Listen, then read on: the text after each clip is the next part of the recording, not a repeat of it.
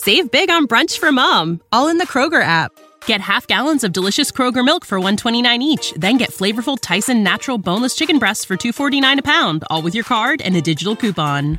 Shop these deals at your local Kroger today or tap the screen now to download the Kroger app to save big today. Kroger, fresh for everyone. Prices and product availability subject to change. Restrictions apply. See site for details.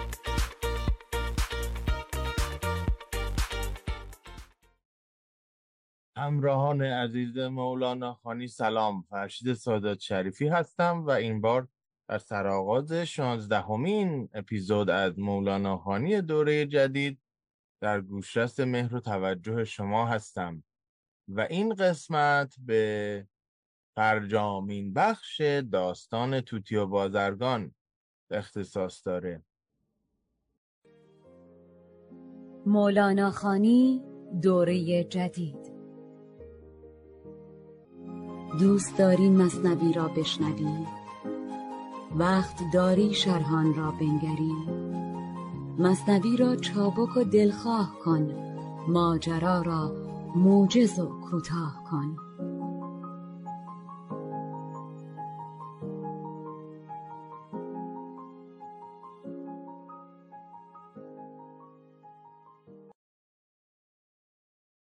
در اواخر حکایت توتی بازرگان هستیم که خلاصه اگر بخوام بگم قصه از بازرگان شروع شد که می‌خواد بره سفر و توتی ازش می‌خواد که وقتی رفتی به هندوستان پیغام من رو ببر به هم سنفان و هم جنسان من که آیا رواست که شما آزاد باشید و من در بند و چنین و چنان.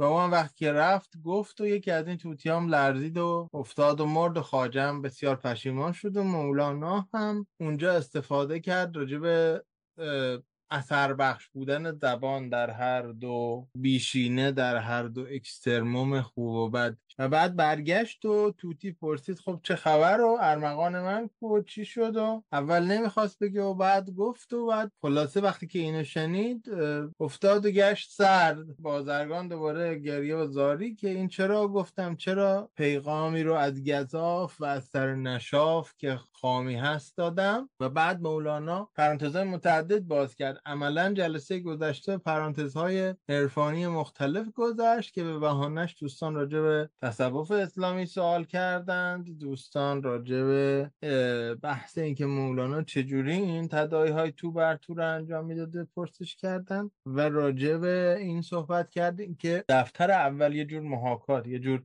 کاسارسیس یه جور تصویه حساب با اون رنج از دست دادن های شخصی مولانا. مولانا خانی دوره جدید. دوست داری مصنوی را بشنوی؟ وقت داری شرحان را بنگری؟ مصنوی را چابک و دلخواه کن ماجرا را موجز و کوتاه کن.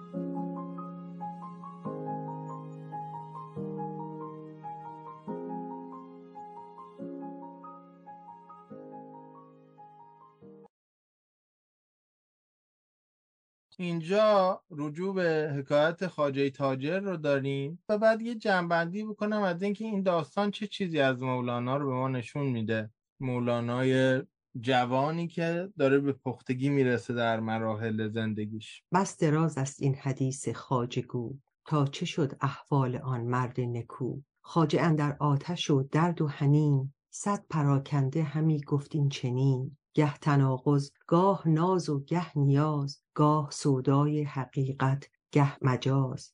مرد غرق گشته جانی می کند دست را در هر گیاهی می زند تا کدامش دست گیرد در خطر دست و پایی می زند از بیم سر.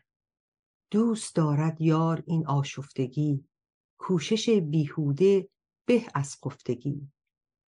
آنکه او شاه است او بیکار نیست. ناله از وی طرفه یعنی نغز و غافلگیر کننده است کو بیمار نیست. بهر این فرمود رحمان ای پسر کل یوم هو فی شأن ای پسر. اندر این ره می تراش و می خراش تا دم آخر دمی فارغ مباش. تا دم آخر دمی آخر بود. بس دراز است این. همه اون پرانتزایی که باز کردی مولانا خیلی طولانی شد. داره به خودش بانگ می‌زنه که خاموش باش. این رو رها بکن و حدیث خاجه رو بگو. تا چه شد احوال آن مرد نکو.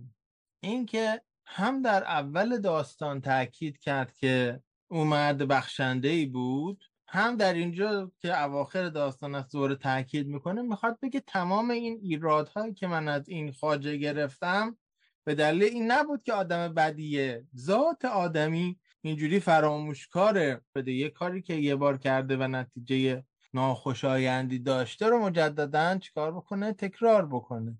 خلاصه خاجه در آتش بود و در درد بود و در ناله بود و همجوری سوز و گداز و مرسیه سر می‌داد. کما که در قسمت قبل خوندیم. گاهی حرفای تناقض آمیز می‌زد گاهی حرفای نازآمیز گاهی حرفای نیازآمیز که مخالف نازه. گاه به سمت حقیقت می‌رفت گاه سخنان مجازی می‌گفت همه اینا کنایه از اینه که در همون مرسیه که می‌خوند برای توتی از دست رفتش سرشار از متضادها و متناقضها بود. و بعد حالا توضیح میده که چرا انسان در زمانی که دچار اضطرار و استراب میشه و چیزی رو از دست میده که براش خیلی عزیزه این همه متناقض می‌تونه باشه. میگه مثل یک انسان غرق شده است که در حال دست و پنجه نرم کردن با مرگه و هر گیاهی ببینه بر سطح بهش چنگ می‌زنه. اصلا تا کدامش دست گیرد در خطر دست و پایی می‌زند از بیم سر. اصلا نمی‌دونه که کدومش ممکنه به نتیجه منجر بشه ولی اون دیگه به طور غریزی داره دست و پاش رو می‌زنه تا از خطر خودش رو حفظ بکنه. و بعد یک بیت خیلی جالبی میگه که دوست دارد یار این آشفتگی کوشش بیهوده به از خفتگی. اینکه انسان در هر مسیری که هست کوشش رو کنار نگذاره. شما ممکنه بگید که خب فرعون هم کوشش رو کنار نگذاشت. تا لحظه آخر.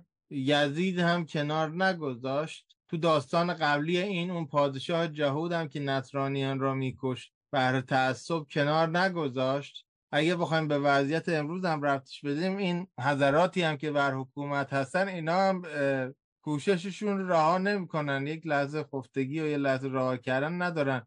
آیا اینا ارزشمنده؟ نه. حالا توضیح این که چرا و چگونه ارزشمند میشه؟ اولا در بیت بعد یه توضیح مفصل تری داده گرچه که مجمله ولی خیلی پرمعنیه. در بیت بعد یه مقداری دوباره تفسیرش داده و همینجوری هرچی میریم جلوتر اینو بیشتر باز می‌کنه که حالا امروز ازش صحبت می‌کنه آن که او شاه هست او بیکار نیست. میگه وقتی که شما اختیار چیزی امر چیزی در دست شما هست بیکار نماندن طبیعیه. در اون جایی که شما به نظر میاد که اختیار نداری یا ابهام بسیاری داری کوشش کردن و از پا نشستن هست که مهمه. ناله از وی طرفه ناله اون کسی زیبا و دلپذیر و نادره که بیمار نباشه. بیمار که ناله کردنش طبیعیه. کوشش و کوشندگی و ناآرامی کسی که بیمار نیست غیر طبیعی و نادره. به عبارت دیگه زمانی که شما انتخاب می‌کنید و به جایی که از سر اجبار و استرار کار رو انجام بدید بر اساس انتخاب اون رو دنبال می‌کنید. حالا یه کمی جلوتر که بریم این بحث انتخاب رو برای شما میگم که در روانشناسی جدید چی ازش صحبت می‌کنم. بهر این فرمود رحمان ای پسر کل یومن هو فی شان ای پسر. برای قافیش شن رو باید بخونیم شان. میگه اون خداوندی که رحمت عام ویژگیشه چون می‌دونید رحمان رحمت عام برخلاف رحیم که رحمت خاصه. آن خداوندی که رحمت و لطف عام داره به همین دلیل گفتش که هر روز یک شعن خاص خودش رو داره. هر روز با روز دیگری متفاوته. یک روز شما می‌دونی این مسیری که داری میری مقصد رو که نه ولی ایستگاه بعدی رو داری می‌بینی. راحت روشنه راحت همواره راحت سرپایینیه. یک روز دیگه این راه و این مقصد رو نمی‌بینی. یا اصلا شبه یا خارداره. اون زمانی که انسان بتونه با وجود مشکل و با وجود ابهام راهش رو ادامه بده و بدون همونجوری که اون روشنی روزهای قبل نموند اون وضوح روزهای قبل نموند این ابهام هم جاش رو به چیز دیگری خواهد داد. چون این کسی گرچه که در این راه تراشیده میشه وجودش فرسوده میشه و خراشیده میشه می‌تونه تا دم آخر تا دم واپسینی که داره از این روندگی قافل نباشه. و اگر به چون این مرتبه برسه آدم اون وقت اتفاقی که براش میفته تا لحظه دیگر آخر اولی رو با فتحه خوندم آخر دومی رو با کسره خوندم. هر لحظه دیگر ممکنه همون لحظه باشه که شما می‌رسی به مقصد. آدمی که در حال روندگیه و با وجود ابهام نمی‌دونه چقدر دیگه مونده که به مقصد برسه ممکنه بلافاصله لحظه دیگر لحظه بعدش او رو برسونه به مقصد که عنایت با تو صاحب سر بود. و به مقصد رسیدن هم یه مقصدی نیست اون انتها که شما باید کیلومتر بندازید یا زمان بشمارید و به اونجا برسید. رسیدن به عنایتی است که صاحب سر با تو داشته باشه اینکه صاحب سر به تو عنایت بکنه و اسرار رو و آگاهی رو و عرفان رو و روشن زمیری رو با تو در میون بذاره. هرچه کوش و جان که در مرد و زن است یا هرچه کوشد جان که در مرد و زن است هر دو خانشش درسته. اگر بگیم کو شد یعنی اون جانی که جنسیت نداره اون روحی که جنسیت نداره و بعدا در کالبد مرد و زن دمیده میشه که روح الهی دیگه. فنفخت و فیه من روحی از دید مولانا. اگر هم بگیم کوشد که هر آن چیزی که کوشش از جنس کوشش باشه چه در جنس مرد و چه در جنس زن همه اینها گوش و چشم شاه جان بر روزن میگه اینا شاه جان داره ما رو نگاه می‌کنه از روزن آسمانی. و زمانی که این کوشش نامحدود را ببینه چیکار می‌کنه؟ نهایتا به کوشش ما در لحظه که فکرش رو نمی‌کنیم جواب خواهد داد. چرا این رو داره میگه؟ برای اینکه اینجا بعد از همه این بیتابی ها خاجه قراره که سر این حرکت توتی رو کشف کنه قبل از اینکه بریم و کشف شدن سر حرکت توتیان رو بخونیم می‌خوام اولا یک نگاه روانشناختی به همین چند بیت به شما بدم. دوم نمادشناسی کل این داستان رو بر اساس این ده دوازده بیت بهتون بگم.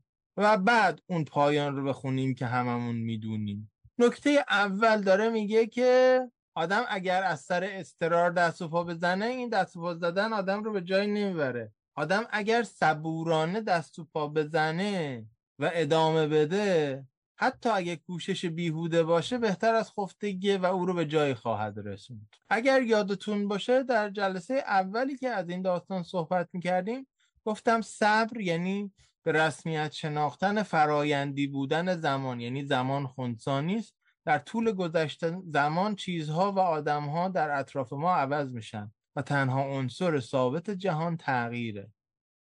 حالا همینجا این رو باز می‌خوام بگم که این یک معنی دیگری از صبر هست.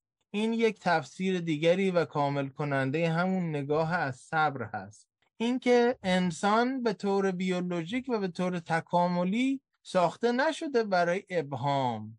ابهام کشنده بشر بوده تا قرنها و هزارها و اتفاقا همونجوری که قبلا هم گفتم ما فرزندان اون کسانی هستیم که ابهام رو خوش نداشتن و در برابر ابهام به منفی ترین شکل واکنش نشون دادن. اون بوته که تکون خورده رو نگفتن خرگوشه. گفتن حتما گرگه و فرار کردن در نتیجه حتی اگه خرگوشم بوده سالم موندن. برعکسشون که خوشبین بودن و گرگ رو با خرگوش اشتباه گرفتن خورده شدن. مثلا ژنشون تکامل پیدا نکرده که بخواد ما رو به وجود بیاره. پس به طور ژنتیک ابهام مساوی با مرگ بوده در گذشته در بشر اولیه.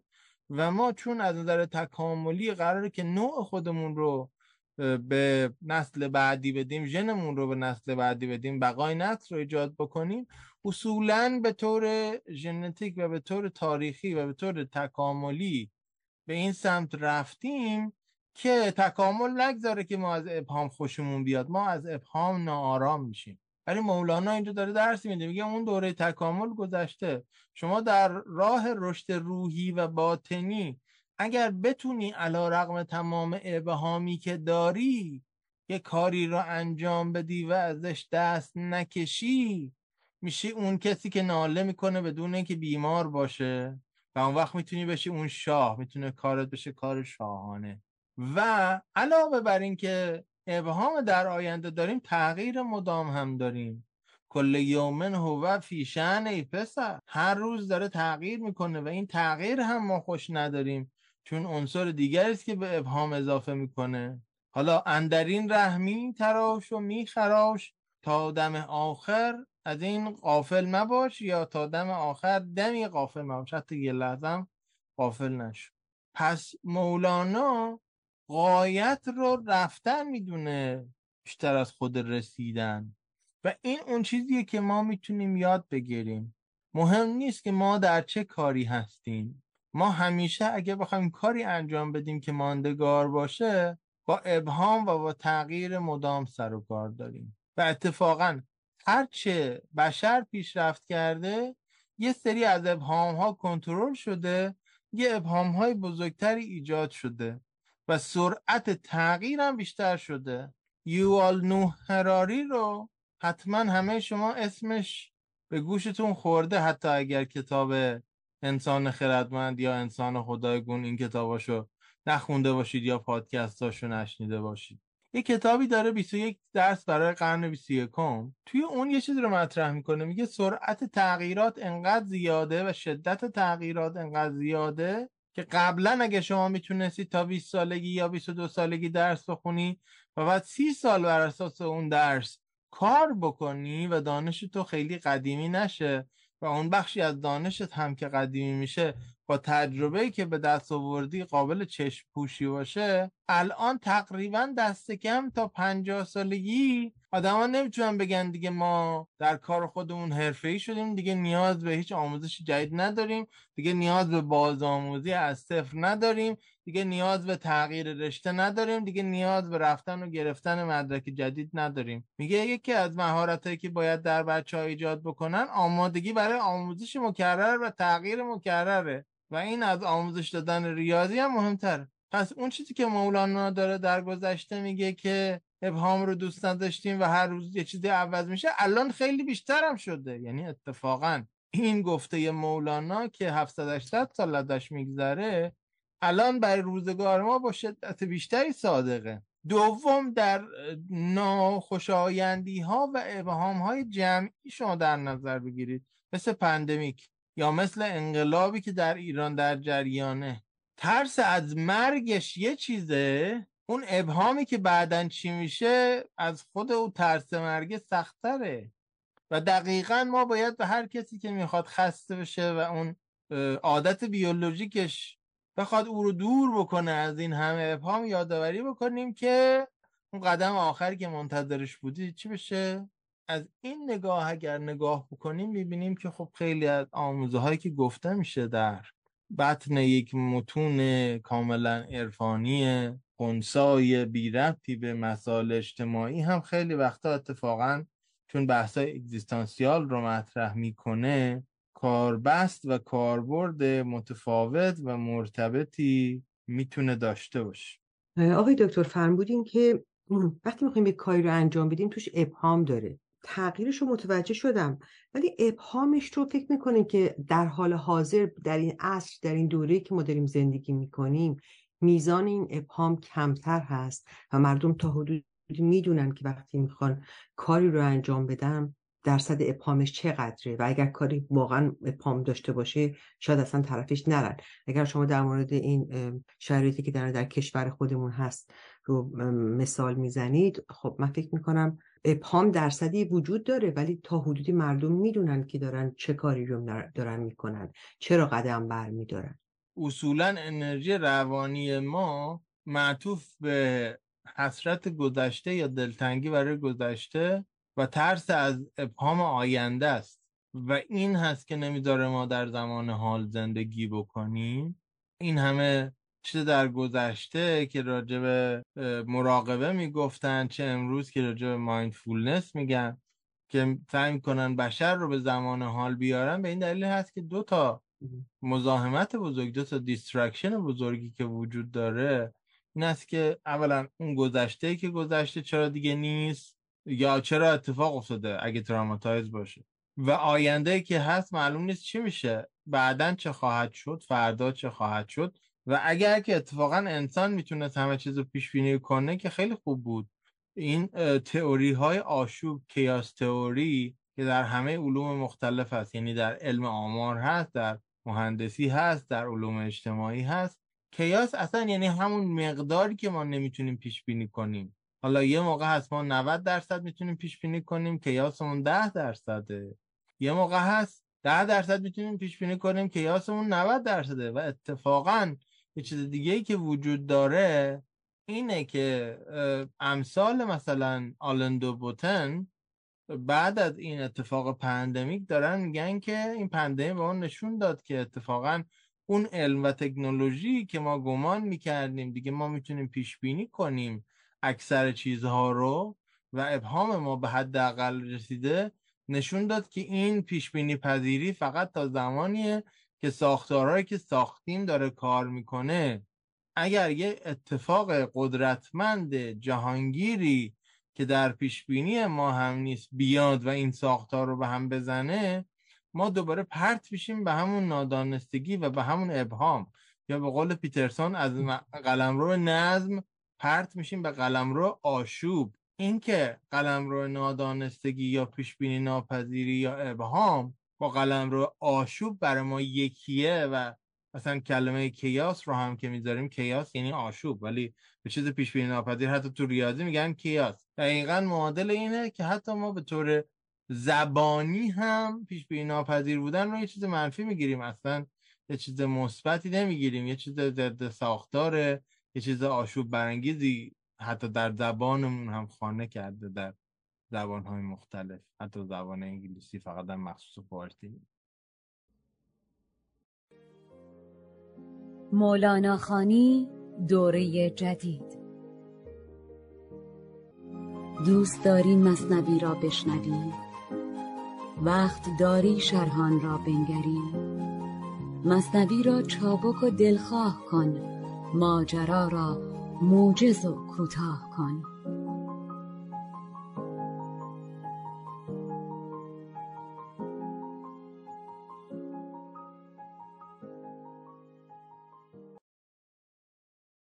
اون توتی که در قفس هست نماد خود مولاناست یا نماد هر سالکیه که داره از هویت مرتبط با گذشته خودش جدا میشه.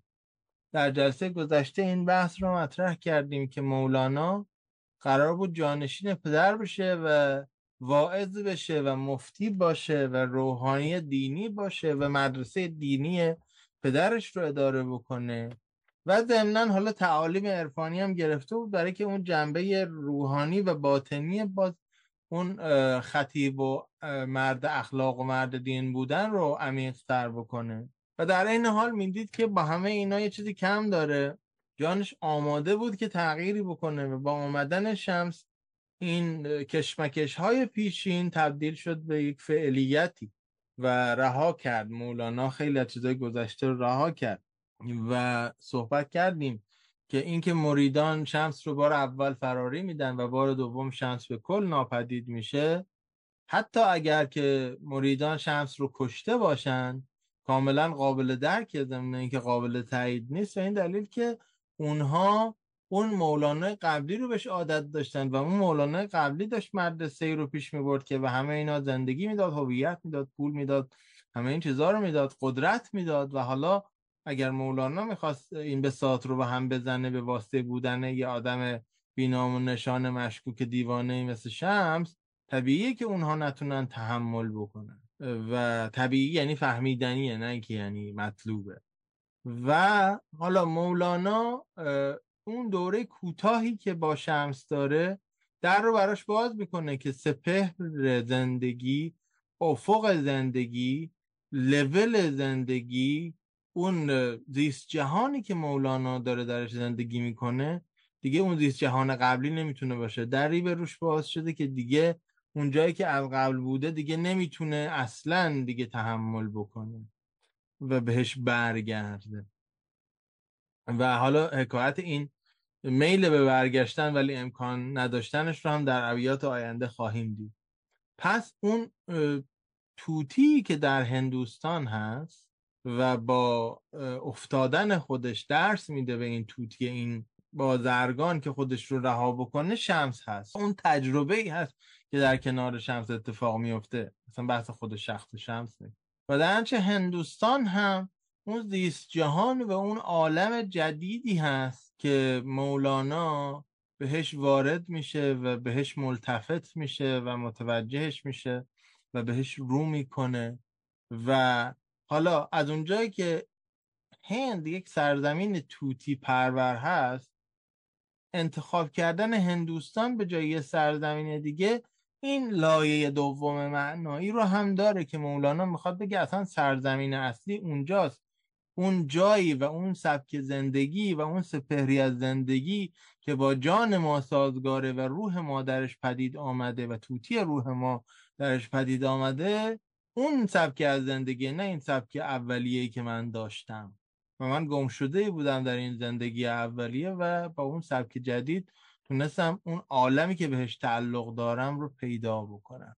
بعد از آنش از قفس بیرون فکند. توتیک پرید تا شاخ بلند. توتی مرده چنان پرواز کرد. کافتاب شرق ترکی تاز کرد. خواجه حیران گشت اندر کار مرغ. بیخبر ناگه بدید اسرار مرغ. روی بالا کرد و گفت ای عندلیب از بیان حال خودمان ده نصیب. او چه کرد آنجا که تو آموختی ساختی مکری و ما را سوختی؟ گفت توتی کو به فعلم پند داد که رها کن لطف آواز و وداد. زان که آوازت تو را دند کرد خویشتن مرده پی این پند کرد. یعنی ای مطرب شده با عام و خاص. مرده شو چون من که خلاص. دانه باشی مرغکانت برچنند. غنچه باشی کودکانت برکنند. دانه پنهان کن به کلی دام شو. غنچه پنهان کن گیاه بام شو. هر که داد او حسن خود را در مزاد صد قضای بد سوی او رو نهاد. حیله ها و خشم ها و رشک ها بر سرش ریزد چو آب از مشک ها دشمنان او را ز غیرت می درند دوستان هم روزگارش می برند آنکه غافل بود از کشت و بهار او چه داند قیمت این روزگار؟ در پناه لطف حق باید گریخت کو هزاران لطف بر ارواح ریخت.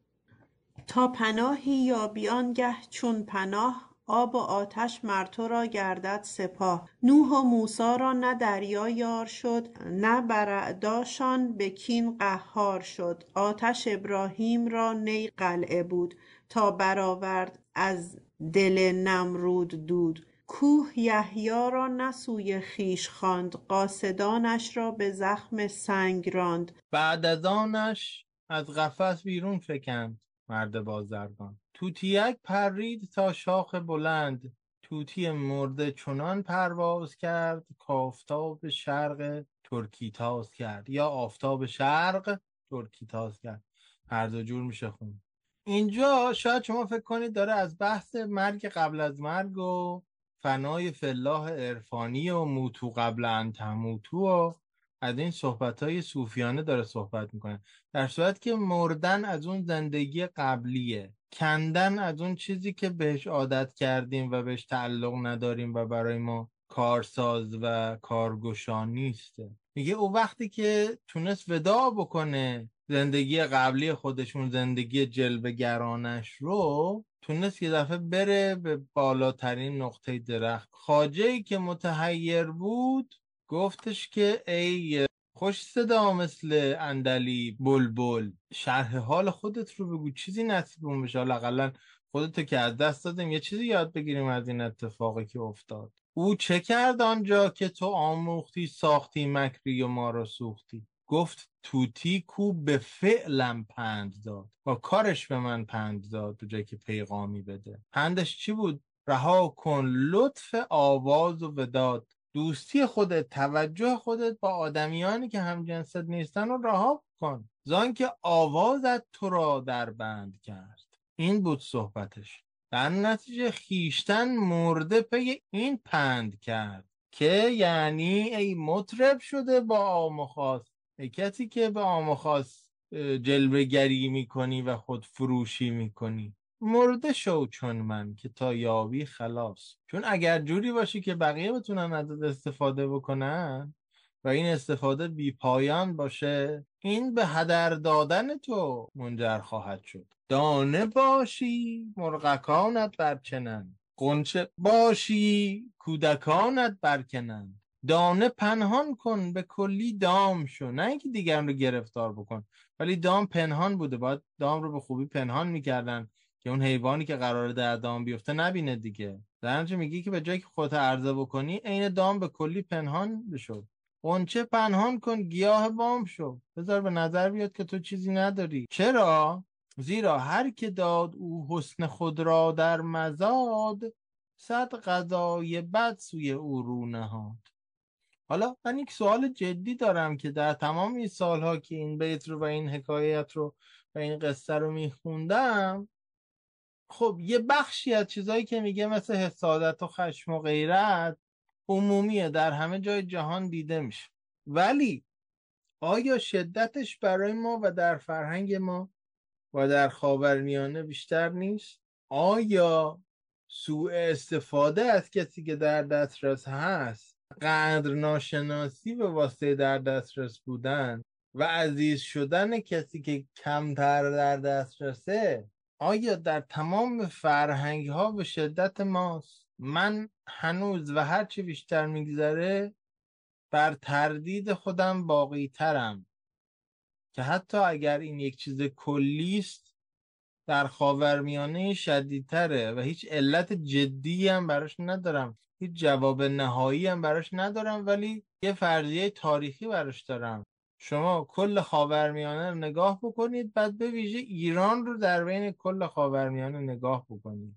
یک سرزمین بسیار کوچک با مواهب متعدد و اتصالگاه سرزمین ها و قومیت های متعدد و گذرگاه جاده های متعدد. وقتی شما در یک سرزمین کوچک انباشت این همه موقعیت و مزیت و ثروت دارید محل تاخت و تاز میشید. مزیت داره حمله کردن به اونجا. و هرچه این حمله کردن بیشتر باشه ناامنی اجتماعی و تاریخی که به طور تکرار شونده در طول تاریخ وجود داره بیشتر میشه. در نتیجه آدم ها نه فقط در طول زندگیشون به واسطه چیزهایی که می‌بینن بیاعتماد میشن و در لاک دفاعی میرن بلکه این در قالب چیزهای تربیتی هم منتقل میشه و نهایتا تحقیقات ژنتیک امروزی هم نشون داده که این حتی ژنش هم منتقل میشه. نه فقط در آدما در حیوونا هم همینه. مثلا گربه ها رو مطالعه کردن. گربه هایی که اینجا هستن توی کانادا هستن با گربه هایی که تو ایران هستن اصلا رفتارشون به طور ژنتیکی متفاوته به خاطر که اینجا گربه ها قدر و قیمت دارن. اونجا اصلا تفریح بود که بزنن گربه های بیچاره رو کور کنن نمی‌دونم گنجشکو بزنن از درخت در انسان رفتار دیگه ای بود. یعنی خوام بگم که نه فقط انسان که حالا یه وجود خیلی پیچیده و حساسی داره حیوانات هم می‌تونن استرس رو به طور ژنتیکی منتقل بکنن. و مثلا در اروپا ایتالیایی ها اینجوریان اونا هم همین وضعیت دارن. یه سرزمین بسیار کوچک با مواهب متعدد با اتصال فرهنگ های متعدد با جنگ های متعدد. شما اگه تو اروپایی ها نگاه بکنید هنوز هم ایتالیایی ها بیشترین میزان بیاعتمادی به دولت رو دارن. بیشترین میزان عدم استفاده از بانک و کردیت کارت رو دارن. منی که در مونترال زندگی کردم و یک کامیونیتی ایتالیایی خیلی بزرگ داره و من خیلی ایتالیایی ها غذاهاشون سبک زندگیشون همه چیزشون رو دوست دارم.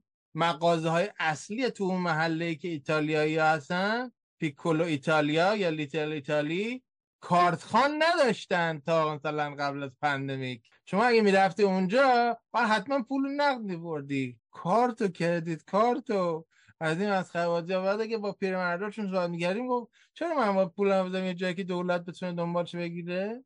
و این یه سمتش میشه بسته بودن در بخشیدن و یه سمتش میشه برچست زدن به کسی که خیلی بخشنده است. فکر کنیم این حتما یه مرضی داره یه مشکلی داره. دنبال یه چیز دیگه است. چرا این اینقدر در دسترسه؟ این حتما می‌خواد خودشو نشون بده. این حتما می‌خواد به فلان مقام برسه. این حتما می‌خواد پسرها یا دخترها رو تور کنه. این حتما می‌خواد فلان کنه. حتما حتما حتما حتما. و بعد با این شکل از منفی نگری به هم دیگه نگاه کردن به شکل تاریخی طبیعیه که شدت این چیزی که مولانا میگه و ممکن درست باشه در همه جای دنیا در اون جایی که ما درش زیست کردیم و اون فرهنگی که مولانا ازش اومده چه فرهنگ زبان فارسی چه جغرافی های تاریخی خاورمیانه چه فرهنگ اسلامی که میگه که گفت احمد زین سه کم جنبان لبت از ذهاب و و ذهب و از مذهبت. از راهت از پولت از اعتقادت. میگه پیامبر اسلام گفت این ستا رو سکرت نگه دار خب آقا اگه این حدیث درسته این چه دینیه؟ و این دینیه برای کدوم اجتماع اومده؟ که نمی‌تونی بگی چقدر پول داری. نمی‌تونی بگی حتی کدوم جهت داری میره حالا عقایدت که پیشگش و این می‌شود که من همیشه فکر می‌کنم که ما یک ویژگی تاریخی این در ما این نیست که حالا اصولا آدم ها هر جا که از این کارا بکنن به همین شدت بد باشه.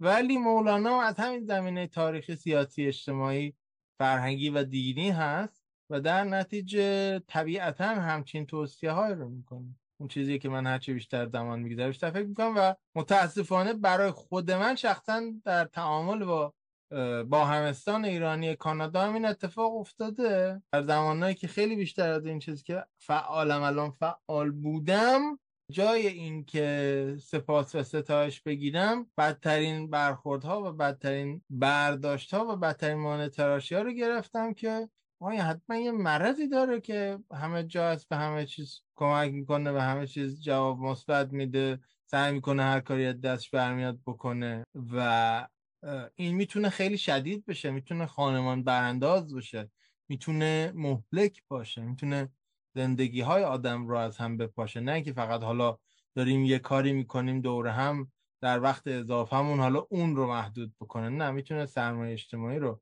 از بین بره و اعتماد اجتماعی رو از بین به هر حال میگه که وقتی که حسن خودت رو در مزاد بدی و حراج بذاری و اصلا حالا دیدن این در جلوگری بودن یا در دسترس بودن رو مثل حراج دیدن مثل معامله دیدن خودش خیلی استاره گویایی از این حرفه که دارم می‌زنم مورد حمله یا قضای بد قرار می‌گیری حیله قرار می‌گیری خشم قرار می‌گیری رشک قرار می‌گیری و اینا بیوقفه بر سرت میریزن و دوستان هم عمرت رو تلف می‌کنن و کسی قدر و قیمت تو رو نمی‌دونه. تنها کسی تنها موجودی تنها وجودی که قدردان آن چیزی که ما هستیم هست خداوندی است که با لطف خودش ارواح ما رو به وجود آورد و سپس غرق در لطف کرد.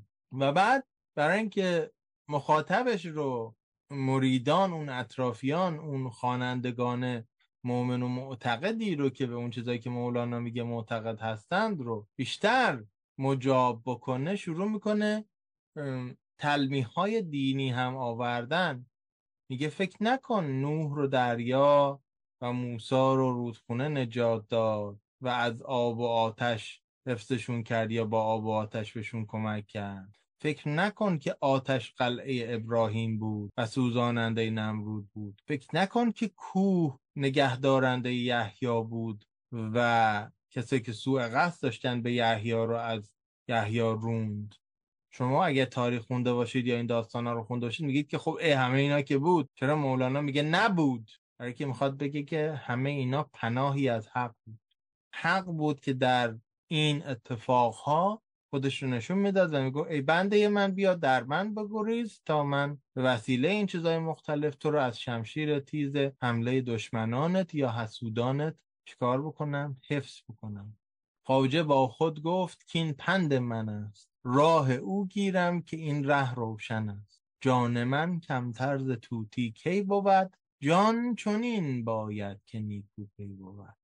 پس اتفاقی که میفته میگه که حالا باشه منم از توتی کمتر نیستم و دیگه همین کاری که کردم خوبه و همین کار رو می‌کنم و به همین مسیر میرم. و بعد ما مقدار زیادی نکات عرفانی داریم که در حقیقت می‌خوان این داستان رو وصل بکنن به داستان بعد که داستان پیر چنگی ما از جلسه آینده داستان پیر چنگی رو با شما شروع می‌کنیم. ولی قبل از اینکه داستان پیر چنگی رو بخوایم شروع بکنیم و بخوایم یه گزیده ای از این پرانتزهای عرفانی که به نوعی نتیجه گیری این داستان هستند و مقدمه داستان بعدی هستند رو بخونیم من می‌خوام یک چیز دیگری رو هم با شما مطرح بکنم و اون بحث انتخاب هست. خب می‌دونیم که تئوری انتخاب امروزه در روانشناسی جدید بسیار مطرح میشه. و افراد مختلف هستن که این بحث انتخاب رو مطرح می‌کنن. و حالا از بین همه کسایی که بحث انتخاب رو مطرح می‌کنن من یکی بیشتر با اگزیستانسیالیستا آشنا هستم که 6 تا اصل مشترک دارن که اولیش آزادی و انتخابه freedom of choice. و خب برمیگرده Save big on brunch for mom, all in the Kroger app. Get half gallons of delicious Kroger milk for 129 each, then get flavorful Tyson natural boneless chicken breasts for 249 a pound, all with your card and a digital coupon. Shop these deals at your local Kroger today or tap the screen now to download the Kroger app to save big today. Kroger, fresh for everyone. Prices and product availability subject to change. Restrictions apply. See site for details. مطالعات قدیمی تر من و رساله دکتری من و تحقیقات دوره پسا دکتری من در طی 15 سال گذشته. ولی جدیدن روانشناسی رو که دارم دورهاش رو میگذرونم و مستقیما باش کار می‌کنم و امیدوارم که به زودی در دوره بعد کلاس های ثبت نامیمون بعد از اینکه دوره سینما ادبیات تموم شد بتونم کاربست رویکردش در آثار ادبی گذشتم رو نشون بدم. استیون هیز هست که خب هم استیون هیز هم راس هریس خیلی معروفن و راس هریس بیشتر معروفه توی نه فقط زبان فارسی بلکه توی همه زبان ها چهره مقداری popular تر مردمی تریه حالا این دوتا از چی صحبت می‌کنن؟ از تئوری ACT صحبت می‌کنن. acceptance پذیرش و commitment تعهد و تی اکت هم تراپی هست. درمان روان درمانی مبتنی و پذیرش و تعهد. اصلا حالا کاری ندارم که چی میگه. فقط یه نکته می‌خوام بگم که خیلی جالبه که در اکت هست و توی ادبیات عرفانی گذشته امام هست و توی اگزیستانسیال هم هست. یعنی هر کسی که یه مقدار عمیقتر خواسته به بودن آدم ها نظر بکنه سوای اون چیزی که در ظاهر آدم هاست اون چیزی که در کار آدم هاست اون چیزی که در عنوان آدم هاست از اینها عبور بکنه و به بودن آدم به وجود آدم به اگزیستانس یا بیهینگ آدم برسه حالا از هر راهی که بره. ظاهرا به یک نقطه مشترک می‌رسن و اون هم بحث انتخابه اما انتخاب مبتنی بر ارزش. خیلی خیلی متاسفم که این جمهوری ناجمهوری و نااسلامی اسمش اصلا خود اسمش هم آیرونیه که نه جمهوری نه اسلامیه. در چهاردهه گذشته خیلی از مفاهیم رو توهی کرده. از ذاتشون و نه تنها توهی کرده بلکه برعکس کرده. به قول دکتر شفیع کتکنی که از رسالت گل خار و خس رواج گرفت. یکیش هم همین ارزشه. ارزش ولیو یه چیزیه که سمت و سوی بودن آدم ها باش تعیین میشه. ما انقدر روی این واژه بیچاره بار گذاشتیم و روش اسکی کردیم به قول نسل جدید و سوء استفاده ازش کردیم. ابیوزش کردیم که الان به یه دسته از آدمایی که به هیچی معتقد نیستن میگیم ارزشی. و بعد تنز ماجرا اینه که حتی املاش هم عوض می‌کنیم با عین هم می‌نویسیم دیگه. چرا آقای دکتر؟ چرا با این می نویسن من فکر کردم که دقیقا می‌خواد داره. قضیه برسونن که این ارزشی نه تنها از معنا تویی شده بلکه حتی دیگه ربطی به اون املای قبلی هم نداره. کلا کلا بی ریشه است و. کاملا درسته. حالا در نتیجه شما فرض کنید ولیو. اگر شما با یه نفر صحبت کنید یا با خودتون خلوت کنید و از خودتون سوال کنید که چه چیزی ارزشمنده برای من یه عده ممکنه بگن که خب پیشرفت برام ارزشمنده. کما که مولانا تا قبل از اینکه شمس ببینه پیشرفت براش ارزشمند بود. یا اسلام براش ارزشمند بوده. حالا اون برداشت که از اسلام داشته چون مفتی بوده دیگه قرار بوده مدرسه دینی رو اداره بکنه. یا یه عده ممکنه بگن ثروت برای من ارزشمنده. یا یه عده ممکنه بگن آرامش و رفاه برای من ارزشمنده. چه شما برید نگاه سنتی و عرفانی رو نگاه بکنید. چه اگزیستانسیالیستای دینی مثل کیرکگارد رو نگاه بکنید. چه اگزیستانسیالیستای کوچگرا و جدیدتر و مدرنتر رو نگاه بکنید. چه یه چیزی مثل اکت رو نگاه بکنید؟ همشون میگن اینا هیچ کدوم ارزش نیستن. اینها یک چیزایی هن که ما می‌تونیم به دست بیاریم و ممکنه در خدمت ارزش های ما باشند یا نباشند. حالا اصلا من از این جنبه مالی و مادی و چیزایی که دم دسته و برای ما یه خورده ناخوشاینده اینو تبدیلش می‌کنم به یه چیزی یه خورده خوشایندتر. مدرک علمی مثلا گرفتن پی اچ دی ممکن نفر فکر کنه که چیزی که برای من ارزشمنده کاری که برای من ارزشمنده که من می‌خوام بکنم اینه که من می‌خوام برم دکترا بگیرم برم پزشک متخصص بشم مثلا. دوباره این مطرح میشه که دکترا داشتن یه چیزیه که می‌تونه در راستای ارزش های تو باشه یا نباشه؟ دکترا گرفتن خودش ارزش نیست نمی‌تونه ارزش باشه. ارزش فیکه. بعد سوال مطرح میشه که چه چیزی ارزش واقعیه؟ چه چیزی ولیو واقعیه؟ ولیوی واقعی رو دو جور میشه سنجید. یعنی یک راه یه مقدار سختتر داره یه مقدار راه راحتتر داره. راه راحتترش رو اول براتون میگم راه سختترش رو دوم براتون میگم. وقتی که مردیم ازمون راجع بهمون چی میگن؟ وقتی بخوان راجع ما صحبت کنن. مردیم از ما چی میمونه؟ آیا میگن مرحوم خیلی آدم پولداری بود؟ آیا میگن مثلا خیلی باحال بود که مثلا سه تا دکترا داشت؟ آیا میگن مثلا خیلی مثلا خفن بود که 200 مقاله نوشته بود؟ رزومش مثلا 36 صفحه نبود 37 صفحه بود مثلا؟ اینا رو نمیگن معمولا.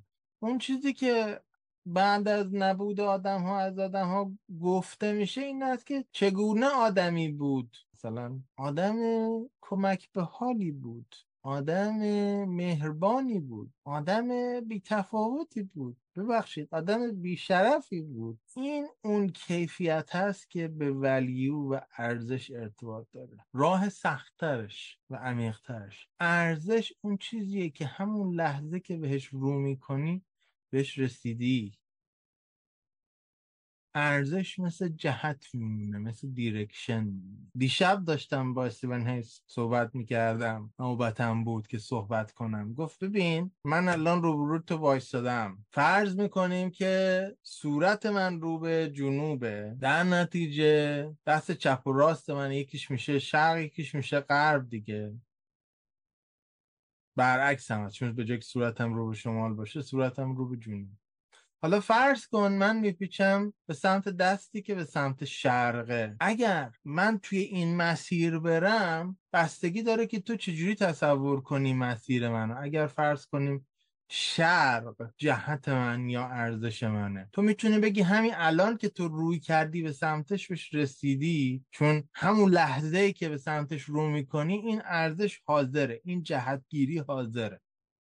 می‌تونی هم بگی نه شرق یک نقطه در انتهای این مسیر و من می‌تونم هر چقدر که برم ضمن اینکه در شرق حاضرم هیچ وقتم بهش نرسم و این همینجوری ادامه داره و ادامه داره و ادامه داره و من می‌تونم به عنوان یه آدمی که می‌خوام self actualization داشته باشم کامل بشم هی ادامه بدم هی ادامه بدم. پس ارزش اون چیزیه که اگر مبدأش رو و جهتش رو بگیری. همون لحظه که بهش رو می‌کنی دیگه حاضره برای تو value is present. و اگر پیش رفتن درش بخوای در نظر بگیری هیچ وقت بهش نمی‌رسی. و value is a process. و اتفاقی که برای آدم ها میفته آدم ها کنار دستش صندلی بزرگ گذاشته بود. گفت ببین من اگه الان برم به سمت این صندلی بخورم به سمت این صندلی و به جای که این صندلی رو دور بزنم به رام ادامه بدم بچرخم به سمت تو. جهتم عوض میشه دیگه. مثلا داشتم می‌رفتم شرق حالا میرم شمال. آیا این مسیر جدیدی که دارم میرم به شمال منو میرسونه به شرق معلوم نیست. باید دوباره یه جای دیگه بخورم به یه مانع دیگه. دوباره برگردم به سمت رفتن به شرق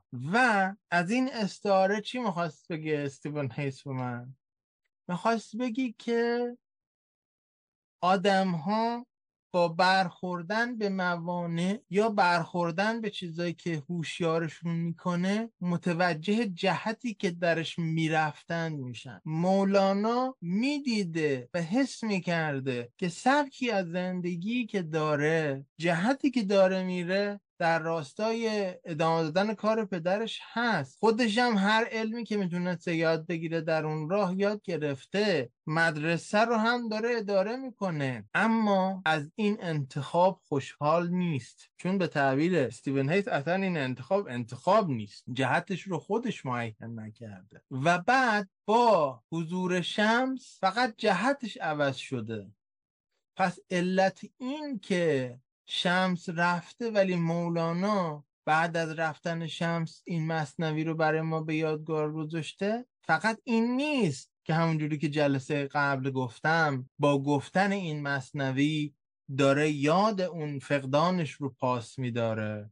گفتن این مصنوی و گفتن غزلهای عاشقانه دیوان شمس داره یه جوری تخلیه می‌کنه و تسعید می‌کنه و تبدیل می‌کنه این رنج رو به اثر هنری. بلکه یه جوری مولانا این رنجش میاد بیرون و می‌بینی که او تا قبلا داشتم می‌رفتم شمال ولی باید می‌رفتم شرق و به شمس که رسیدم منو چرخون به سمت شرق. و از این زاویه اتفاقا مولانا خیلی خوب بود که شمس رو از دست داد. نه فقط به این دلیل که یک داغی بر دلش گذاشت که تمام این آثار هنری رو بیافرینه در تعامل با اون داغ بلکه به این دلیل که اگر شمس میموند شاید به جای که مولانا در جهت شرق بره و به یک مسیر بی پایانی بره که تا آخر عمرش ادامه داره و باز در جلسه قبل براتون گفتم که مصنوی ناتمامه به این معنا که راهی که شما دارید جهتی که دارید میرید اگه ارزش محور باشه ناتمامه. قصه ذات و صورم به همین دلیل ناتمامه که می‌خواد بگه که خیلی از چیزایی که میشه گفت و باید گفت رو من دیگه فرصت ندارم که بگم. می‌تونست شمس بشه یه توقفی و مولانا فکر کنه به جایی که داره میره به سمت حقیقت به جایی که داره میره به سمت هندوستان داره میره به سمت اون توتی دوم. داستان توتی و بازرگان اینجا تموم میشه. مولانا مثلا به ما نمیگه که توتی پر کشید رفت به سمت اون توتی که دعوتش کرده بود. اصلا مسئله این نیست که توتی بعدش کجا رفت. اصلا مسئله این نیست که درسته که مولانا تو غزلیات شمس گفته که فاش بگویم این سخن شمس من و خدای من. ولی قرار نیست که شمس مقصد باشه برای مولانا. شمس فقط جهت مولانا رو عوض می‌کنه و مولانا اتفاقا در نبود شمس کمتر احتمال داره که دوباره به دام یک توقفگاهی بیفته به جایی که بره به سمت مقصد و همواره به سمت مقصد در حرکت باشه. اینه که خیلی برام جالب بود. یعنی اصلا خب استیون هیچ که خبر نداره که ما مصنعی می‌خونیم و نمی‌دونم. اینا و اصلا هیچ گرایش عرفانی و معنوی هم نداره. این معناهایی که ما داریم از صحبت می‌کنیم ولی عملا دیشب داشتن حرف می‌زد که من دارم الان شما میگم. خیلی جالبه که هر جا ما با وجود آدم سر و کار داریم با ارزش سر و کار داریم که حاضرند و بی پایانند ابجکتیوهایی نیستن که ما بریم بهشون برسیم و تمام بشن. برای همین وقتی که میریم به یه objective می‌رسیم احساس خلأ می‌کنیم بعدش بلافاصله افسردگی که آدما بعد از دفاع PhD دارن بعد از گرفتن تخصص دارن بعد از زایمان دارن بعد از هر object بزرگی دارن بعد از هر delivery بزرگی دارن نشون میده که ما به جای object های بزرگ ما نیاز به value داریم که بتونیم باش ادامه بدیم. و بعد به زبان فارسی که چهل ساله اینا خیلی ببخشید معدبانه ترین کلمه که به ذهنم میاد این است که گند زدن به واژه بزرگی مثل ارزش و واقعا نه فقط من الان من با هر روانشناس دیگه هم که صحبت می‌کنم داریم دنبال یک کلمه دیگه میگردیم که برسونه منظور رو ولی نخواهیم کلمه ارزش رو به کار ببریم. نخواهیم ولیوی انگلیسی رو یعنی دنبال کلمه فارسی میگردیم که بتونیم بزنیم جای ولیو حرفمون رو بتونیم بزنیم.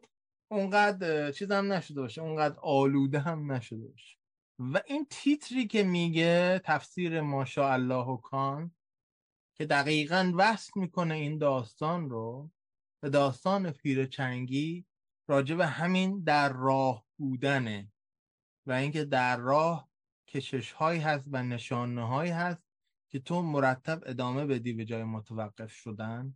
و این یک مسیر بی پایان هست. این رو الان با هم میخ مولانا خانی دوره جدید. دوست داری مصنوی را بشنوی؟ وقت داری شرحان را بنگری؟ مصنوی را چابک و دلخواه کن ماجرا را موجز و کوتاه کن.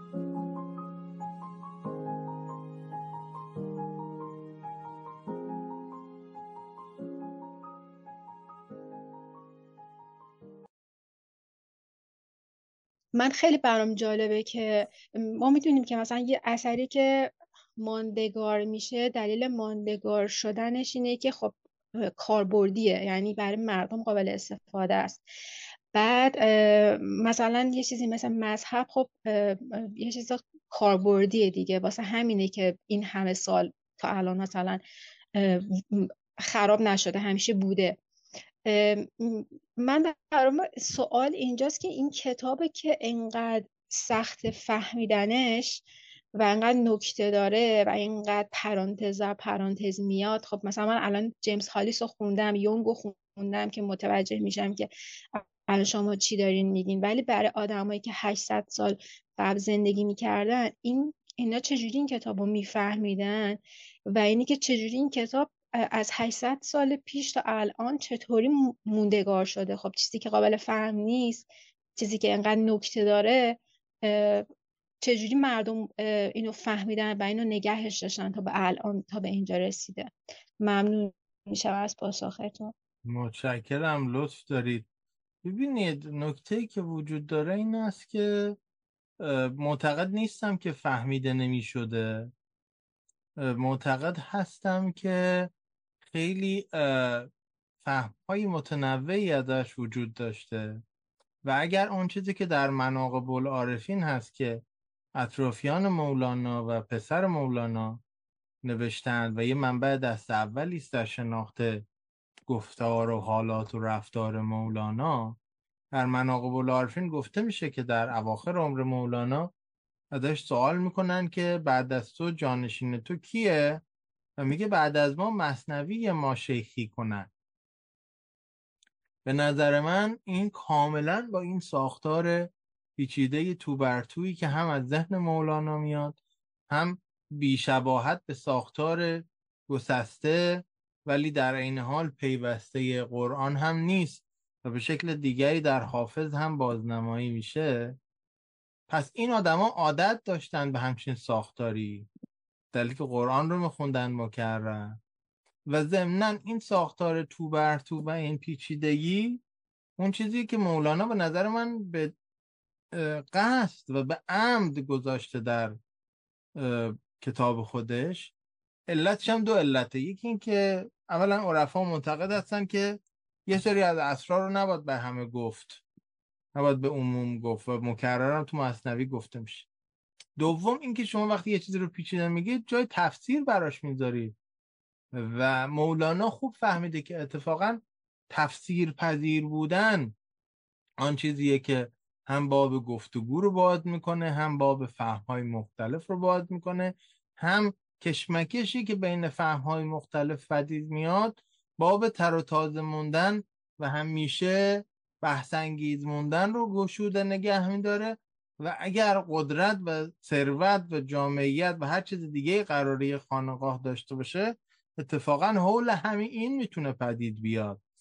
جایی که یک آدمی رو جانشین خودش بکنه یک متن رو جانشین خودش بکنه متنی که نکات مختلفی درش هست که جورای مختلفی میشه صورت بندی کرد و فهمید. در نتیجه بدون اینکه خارج بشه از منظومه فکری او امکان این رو میده که های مختلف با برداشت مختلف دنبالش بکنن. حالا چه نسل مریدانش و فرقه مولویه چه حالا مایی که الان از پس این همه قرون داریم این رو می‌خونیم. هرچی به نظر من این قضیه کاملا اتفاقا آگاهانه است. این هم مولانا خانی دوره جدید. دوست داری مصنوی را بشنوی وقت داری شرحان را بنگری. مصنوی را چابک و دلخواه کن ماجرا را موجز و کوتاه کن.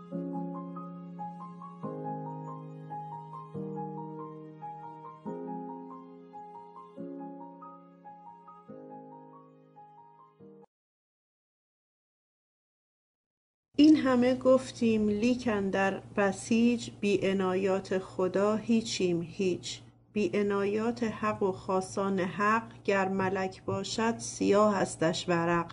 ای خدا ای فضل تو حاجت روا. با تو یاد هیچ کس نبود روا.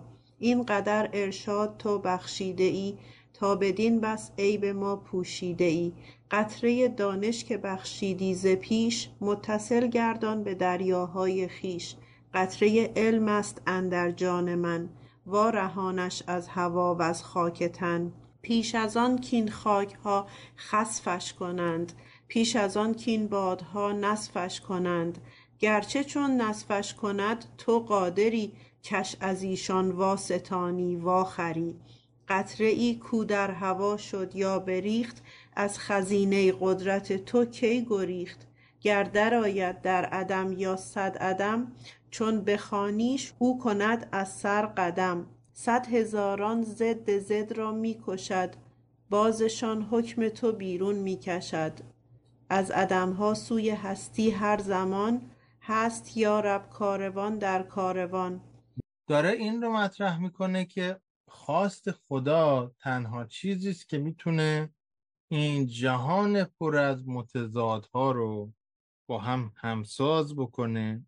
و از این راه اصلا مبتنی بر متضادها ما رو به یک سمتی ببره. به جایی که ما هر دم مثل مثلا یک قدم به سمت چپ یک قدم به سمت راست دو قدم به جلو دو قدم به عقب بریم و تلو تلو بخوریم. در بین تمام نیروهای کنش کننده برهم اثرگذاری که در جهتهای کاملا متضاد و مختلف هستند ما هر دم به یک سمت کشیده بشیم اگر به یه جهت خاصی میریم اگر یکی از اینا غلبه پیدا می‌کنه این هم عنایات خداست که یا خودش مستقیما به ما داده یا از طریق بندگان خاصش.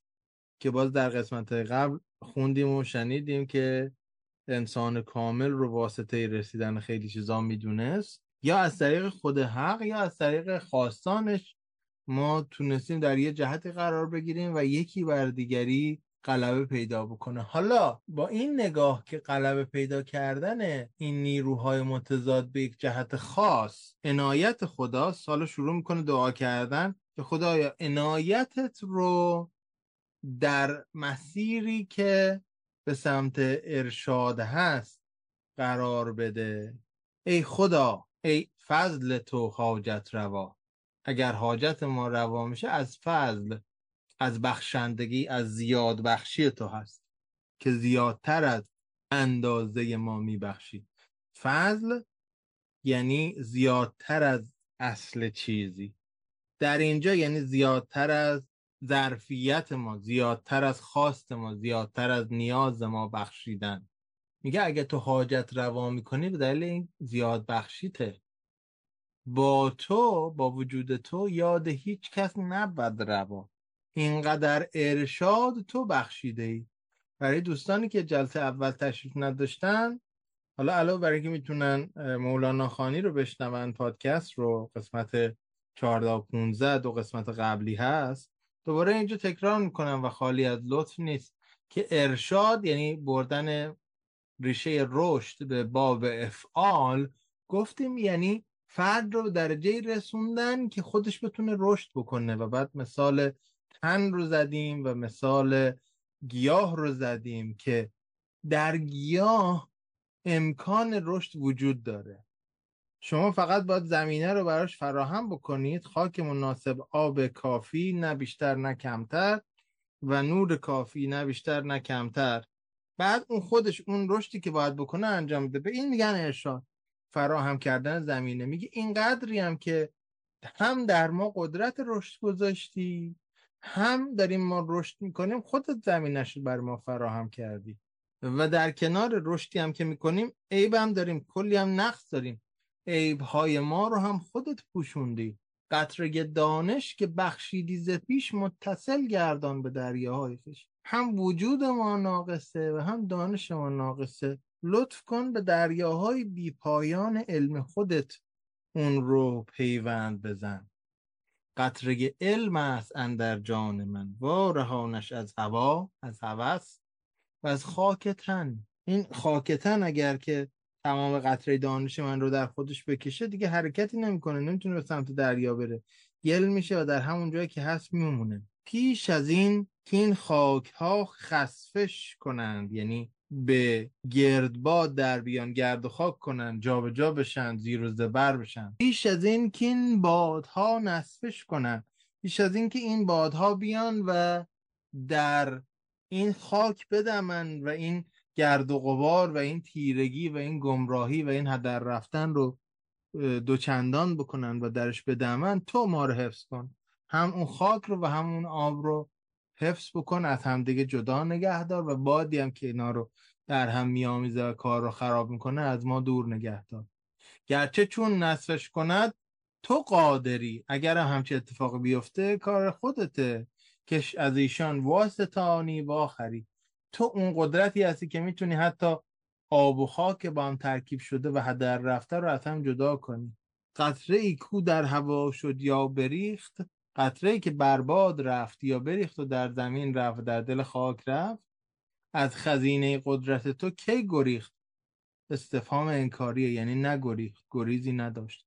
گردر آید در عدم یا صد عدم اگه صد بار هم نیست بشه چون به خانیش او کند از سر قدم.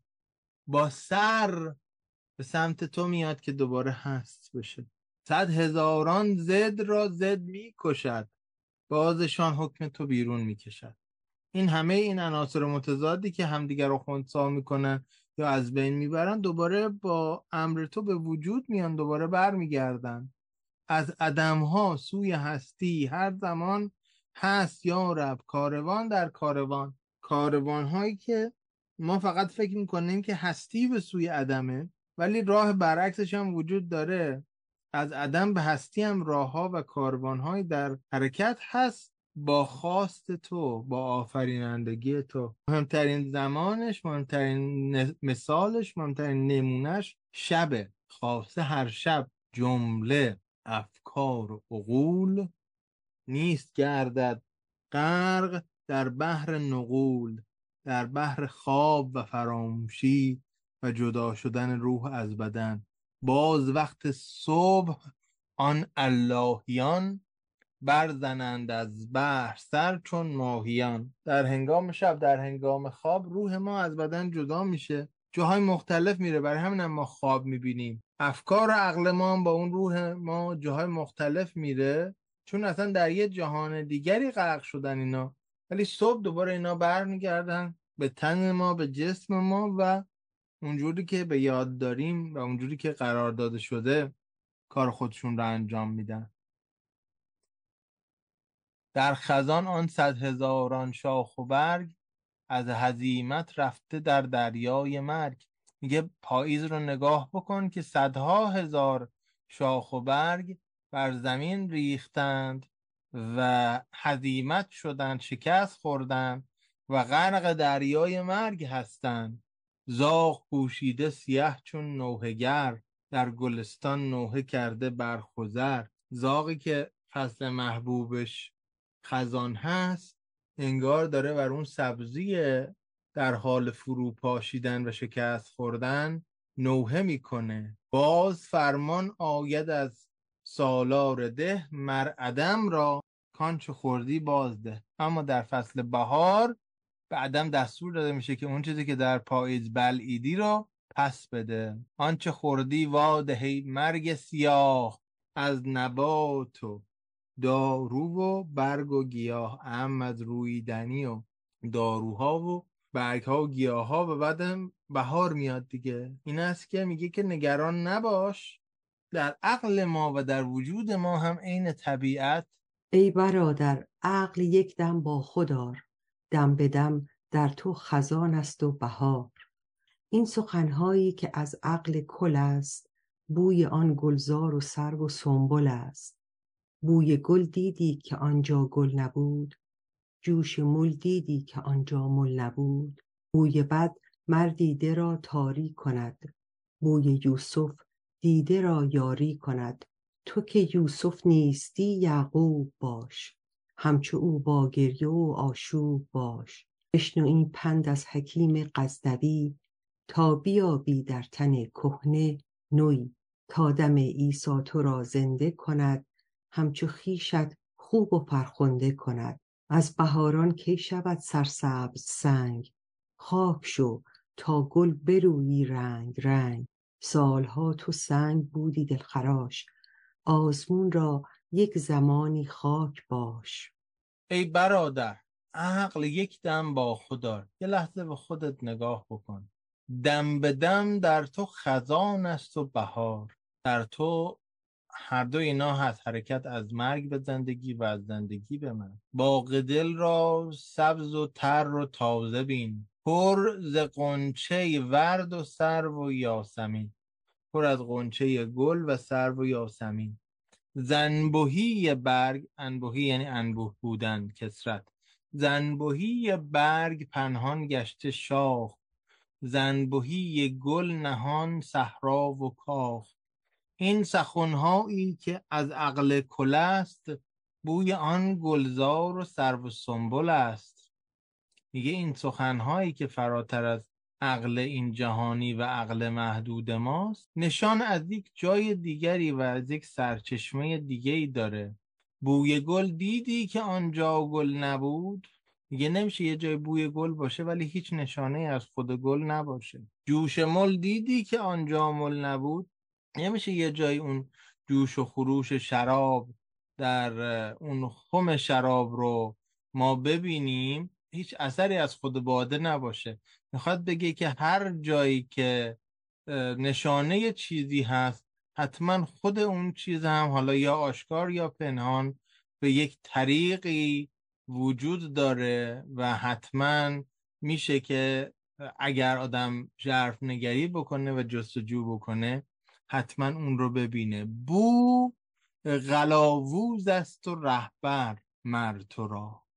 می‌برد تا خلد و کوسر مر تو را. میگه اگر بو رو دنبال بکنی نشانه هر چیزی رو دنبال بکنی او بهترین رهبر توه و تو رو به سرچشمه می‌بره میرسونه و می‌تونه رستگارت بکنه. بو دوای چشم باشد نورساز. شد زبوی دیده یعقوب باز که بحث پیراهن یوسف است دیگه. بوی بد مردیده را تاری کند. تاری صورت دیگر واژه تاریکی میگه اگه دنبال چیزایی که بد هست بری کوری میاره. بوی یوسف دیده را یاری کند. تو که یوسف نیستی یعقوب باش. همچو او با گریه و آشوب باش.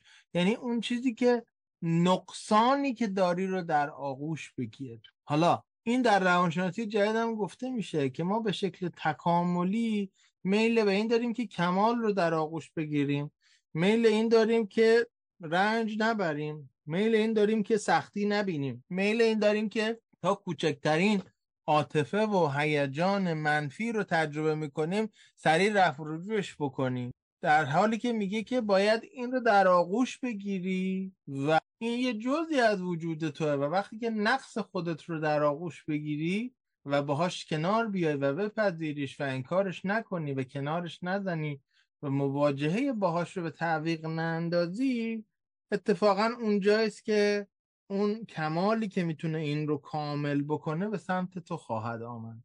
بشنوین پند از حکیم غزنوی تا بیابی در تن کهنه نوی از صناعی غزنوی. ناز را روی ببارد همچو ورد چون نداری گرد بدخویی مگرد. زشت باشد روی نازیبا و ناز سخت باشد چشم نابینا و درد. این هم دو بیتیه که از حکیم صنایع غزنویه و برای همینم چون از یک شعری غیر از مصنویه اینجا می‌بینید که قافیه اینجا هم قافیه قافیه مصنوی نیست دیگه. اینم باز یه تمثیلی از حکیم صنایعی که چگونه آدم باید کمبود خودش رو بپذیره تا اون وقت بتونه راه به سمت کمال رو باز بکنه. و اگر این کار نکنه مثل کسی که چیزی نداره و روی زشتی داره ولی تکبر و نازش سر جاشه. پیش یوسف نازش و خوبی مکن. جز نیاز و آه یعقوبی مکن. معنی مردن ز توتی بود نیاز. نیازمندی خودت کمبودهای خودت رو کشف کن. در نیاز و فقر خود را مرده ساز. میگه مشکل توتی اول این بود که ذات نیازمند خودش ذات دارای کمبود خودش ذات دارای عیب و نقص خودش رو نمی‌توانست بپذیره. چون خیلی غرور داشت و خیلی زنده بود و خیلی این رو کسر شن برای خودش می‌دید که همچی کاری بکنه. میگه تو باید از همچو حیاتی که پذیرش عیب و نقص و کمبودت رو بر تو ناممکن می‌کنه بمیری تا بتونی به یه زندگی بعدی برسی. همون تغییر جهتیه که توتی دوم برای توتی اول پدید میاره این یه تعبیر دیگری پس از اون مرگیه که برای اون دوتا توتی اتفاق میفته و باز دست برغذا این اون چیزیه که به عنوان روی دیگر سکه انتخاب و تعهد به انتخاب مطرح میشه. مثلا در نزد کسی مثل استیون هیس که ازش نام بردم بحث پذیرشه. اینکه آدم محدودیت های خودش و مشکلات خودش رو بپذیره نه به عنوان یه چیز خوب اتفاقا به عنوان مشکل و محدودیت بپذیره. یعنی همونجوری که ارزش ها ارزشمندن و ما داریم به سمتشون میریم محدودیت هامون هم بپذیریم در اینه که فکر نکنیم خب اینا خوبن. نه محدودیت محدودیت نقص نقص عیب عیب کاستی کاستیه. ولی اتفاقا باید پذیرفت و مواجه شد. اون وقت یک مسیر اشتباهی که داریم میریم یا یک من اشتباهی که برای خودمون ساختیم اون خواهد شکست و چیزای جدیدی سر بر خواهد آورد. تا دم عیسی تو را زنده کند همچو خیشت خوب و فرخنده کند. میگه اگر همچی اتفاقی برات افتاد اگر همچی پذیرشی در تو اتفاق افتاد که تو بتونی نقص خودت رو بپذیری اون وقت این پذیرش مثل دم عیسی برای تو عمل می‌کنه. خب ما می‌دونیم که در اندیشه اسلامی این هست که عیسی دم مسیح آسا داشته می‌تونست زنده بکنه آدم های مرده رو و می‌تونست بیمار شفا بده. حالا سوال من این است که آیا شما می‌دونید که این اصلا به کجا برمیگرده؟ کسی اطلاعی داره که بین این جلسه و جلسه بعد یه سرچ بکنید یه جستجو بکنید یه گوگلی بکنید که مسیح حالا بجز اینکه خودش بعد از اینکه به اعتقاد اونها به صلیب کشیده میشه برمیگرده بعد از سه روز و اگر احتمالا بدونید این ایستری هم که داریم در اینجا که خب از سوگ شروع میشه و ایستر یک هفته است. از یک هفته کاملا سوگوارانه شروع میشه و بعد به بازگشت مسیح بعد از اینکه به صلیب کشیده میشه سه روز بعد برمیگرده و حضور خودش رو نشون میده که به ریدرکشن یا بازایی تعبیر میشه. حالا به جز اینکه پس اعتقاد دارن که مسیح برگشته و زنده شده بعد از سه روز که خب حالا این با اعتقاد مسلمان ها متفاوته. به جز این کجا هست که مسیح بیماری رو شفا داده یا مرده ای رو زنده کرده؟ و اگر یه خورده بیشتر وقت داشتین همجوری که دنبال کلمه های بیماری و مرگ و زنده شدن و شفا و اینا میگردین توی انجیل اصلا موضع عیسی یا مسیح یا جیزس یا هر چی حالا بخواید اسمش بذارید راجع به مرگ و بیماری چیه؟ اینو اگه جستجو بکنید و بتونیم با هم دیگه همرسان بکنیم با هم دیگه قسمت بکنیم با هم سهیم بشیم. کیا رو؟ شفا داده کیا رو زندگی داده؟ مسئله ما مشکل ما. حالا نه فقط راجع به انجیل که از اون یه خورده دورتره و مثلا با دینمون متفاوت بوده و فرصت نداشتیم بخونیم. ما خیلی چیزای بدیهی تر رو هم اصلا نخوندیم نمی‌دونیم چیه. راجبش خوندیم یا راجبش شنیدیم؟ در نتیجه یه چیز واضحی که همه عالم آدم گفتن و شما به هر زبونی هم اینو گوگل کنید میاد. من می‌خوام به جای که شما نوشته بقیه رو بتونید برای من پیدا بکنید اون عین متنی که اگر هست اونجا رو به من یکی بگی که چیه. علتش اینه که می‌خوایم با اصلش مواجه بشیم. چون مولانا تقریبا در هر دفتر مصنوی حداقل چهار بار پنج بار ارجاع میده به مسیح و ما بدونیم که خب این کجاست. آیا این یه چیز بوده که همینجوری مولانا شنیده اونم مثل ما از بقیه و همجوری گفته یا نه؟ واقعا یه چیزیه که تو متن اصلی خود کتاب محل رجوع مسیحیان هم هست. برای که میگم خیلی مولانا به مسیح ارجاع می‌کنه. در اینجا بهانه خوبیه که ما پیدا بکنیم و راجعش صحبت بکنیم و تو پادکست هم ضبط بشه و بعد بقیه بشنون. چون من مولانا خانی دوره جدید. دوست داری مصنوی را بشنوی؟ وقت داری شرحان را بنگری؟ مصنوی را چابک و دلخواه کن ماجرا را موجز و کوتاه کن.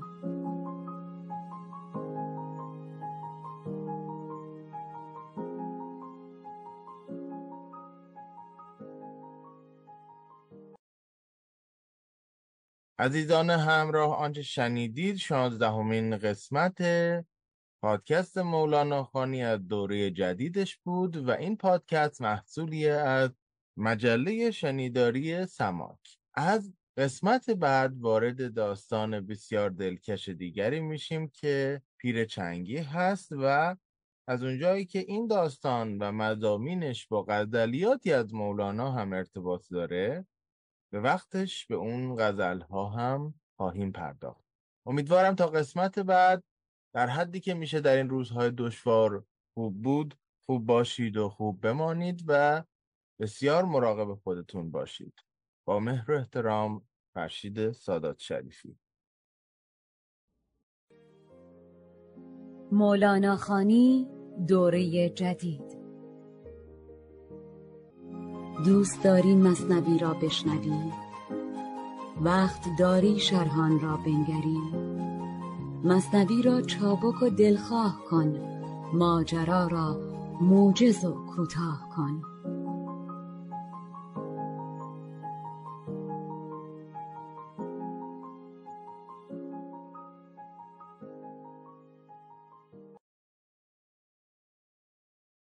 Save big on brunch for mom, all in the Kroger app. Get half gallons of delicious Kroger milk for 129 each, then get flavorful Tyson natural boneless chicken breasts for 249 a pound, all with your card and a digital coupon. Shop these deals at your local Kroger today or tap the screen now to download the Kroger app to save big today. Kroger, fresh for everyone. Prices and product availability subject to change. Restrictions apply. See site for details.